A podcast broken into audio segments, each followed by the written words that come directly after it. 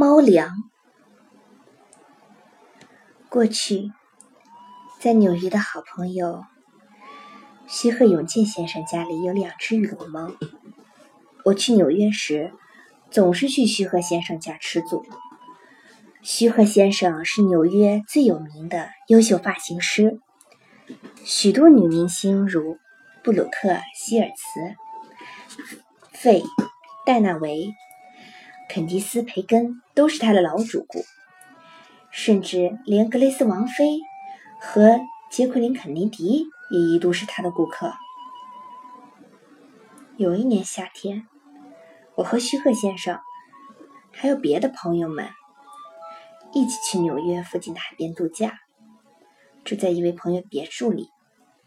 后来我自己先回纽约，临走时，徐鹤先生对我说。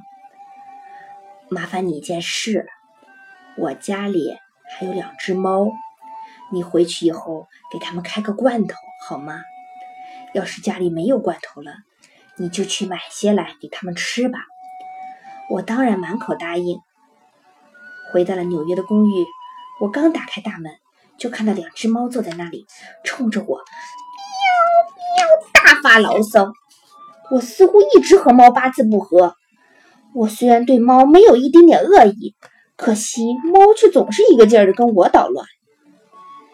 有一次，小时候我在放学回家的路上，看到一只小黑猫蹲在一座空房子的走廊上，我觉得它很可怜，心想把它带回家吧，于是过去拉它。可是那只小猫好像误会了，竟然扑到我身上。用爪子把我唯一的好衣服，一件格子棉布洋装的袖子，痴痴的撕破了，然后一眨眼功夫就跑得无影无踪。他一定是认为我要抓住他恶作剧吧？我很伤心，也为自己的善意得不到小猫的理解而感到遗憾。那只小猫再也没有出现过，而我每次经过那座空房子时，都会难过的哭泣。从那以后。我总是感到猫对我怀着敌意，其实我明明什么都没做。特别是徐和先生家的这两只猫，对我的敌意简直就是赤裸裸的。晚上我要睡觉时，这两只猫会抢在我前面，钻进我的被窝，在那里占山为王。但看到被窝里高高隆起两个包，我就知道它们已经捷足先登了。当我把脚伸进被窝时，两个家伙就呜呜叫起来。他们倒不是来抓我，而是裹在床单或毛毯里呜呜示威。这是正是大夏天，他们躲在被窝里肯定很热吧？可是他们的意思再明白不过，那就是只要能够欺负我，他们宁愿忍受这点不舒服。我好不容易把他们揪出去，牢牢地关上房门，这才敢安心入睡。可是有一天晚上。我在睡梦中觉得很不舒服，似乎喘不过气来。原来一只猫正趴在我脸上，它把肚皮贴在我的鼻子和嘴上，正在呼呼大睡。我想这个姿势不但我难受，估计它也舒服不到哪去。那天晚上房门早已经被我关得严严实实了，真不知道它是从哪儿钻进来的。由于这些原因，我有点害怕那两只猫，而且。两只猫一眼就发现徐鹤先生并没有和我一起回来，更是变本加厉，气势汹汹地对着我喵喵大叫。我看了看猫粮盘，果然是空的。可是尽管放罐子的盘子空了，放普通的猫饼干的盘子里却还是堆得满满的。如果肚子饿了，吃这些不就行了吗？可是这两只猫却大吵大闹，要我给它们罐头吃。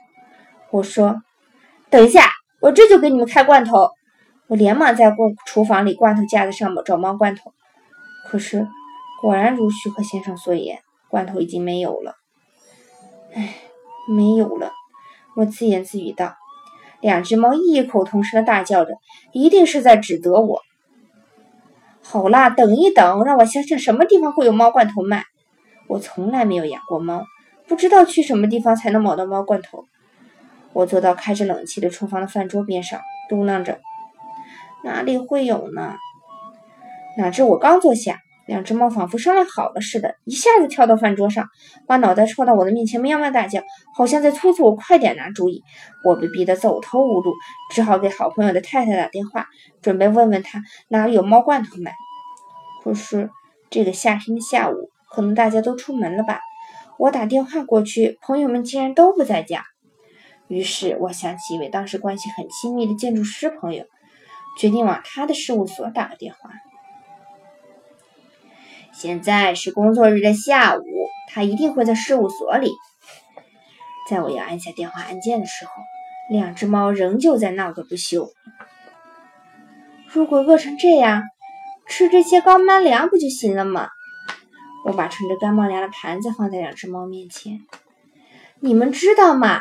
有多少猫连这样的猫粮也吃不上呢？不要挑三拣四了，快点吃吧！两只猫瞥了眼猫粮盘子，齐声叫起来，好像在说：“我们最讨厌吃这个啦！”我给建筑师朋友的事务所打了个电话，秘书接了之后，立刻转给了他。我开门见山的问道：“哎，你知道哪里有猫卖猫粮的吗？”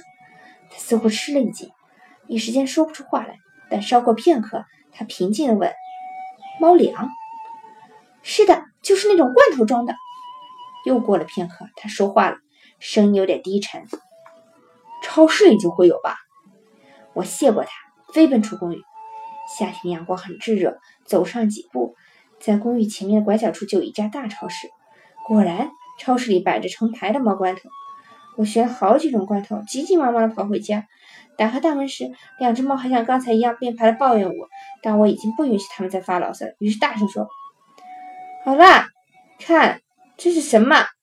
我已经给你们买来了。看到猫罐头，两只猫稍微安静了一些。可是，接下来的工作却让我大伤脑筋。徐克先生大概是因为经常在外面吃饭吧，家里竟然没有那种美国人家庭必备的大电动开罐器。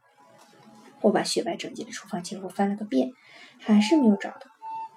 我仔细一想，徐克先生刚来纽约时，是一手用电饭锅。一手拿着咸梅干的人，即使他在纽约住了二十年，现在他在家里还是吃日本式饭食的时候居多，所以他大概用不着那种大开罐器。无奈之下，我只好用一个好不容易找出来的小开罐器开始开罐头，这是那种去野营时开的小开罐器。我在这方面特别笨手笨脚，加上不习惯用这个东西，一会儿把罐头滚在地板上，一会儿开罐器从我肺里飞出去，折腾了好几次。每当我出洋相时，两只猫就会低声叫起来，好像在说：“又搞砸了。”在我辛辛苦苦折腾的时候，猫已经忍无可忍，发起脾气来，从远处飞奔而来，朝我的头撞来。虽然它们撞的并不疼，可是两个浅茶色的圆球轮流撞向我的头，也够烦人的。有时候它们还会撞偏，碰到我拿罐头的头手上，我开罐头的动作就更慢了。讨厌，别撞了！我叫起来。可是猫也发出歇斯底里的叫声，在开着冷气的房间里，我却大汗淋漓。罐头终于被我打开了，我把里面的东西倒在猫粮盘里，把盘子搁到地板上。两只猫立刻兴高采烈地狼吞虎咽起来，看它们吃的很香的样子，我把脸凑过去说：“这下好了。”可是两只猫不但没有感谢我的意思，嘴里又呜呜地发出抱怨声，一边地去大嚼。傍晚时。那位建筑师朋友打了电话过来，原来是向我道歉的。他说：“我的回答很不礼貌，对不起。”原来我打电话的时候，他的事务所正在开着一个非常重要的会议。因为是我的电话，秘书伶俐的把他转给了事务室朋友。他见过电话，突然冒出一句：“猫粮。”围在圆桌旁的好多人一起朝他看去。会议是关于下一个大工程的，与会的有包括政府高官在内的各界人士。那些人一起盯着建筑师朋友，只好压低声音，免得大家听到。超市里就会有吧？知道了事情的原委，我诚心诚意地向他道了歉。后来，徐鹤先生的鼻子过敏，据说可能是猫毛引起的，所以那两只猫就送给别人了。我和那位建筑师后来没有了联系。每次在日本的超市里看到猫粮，我就会想起那个炎热的夏天。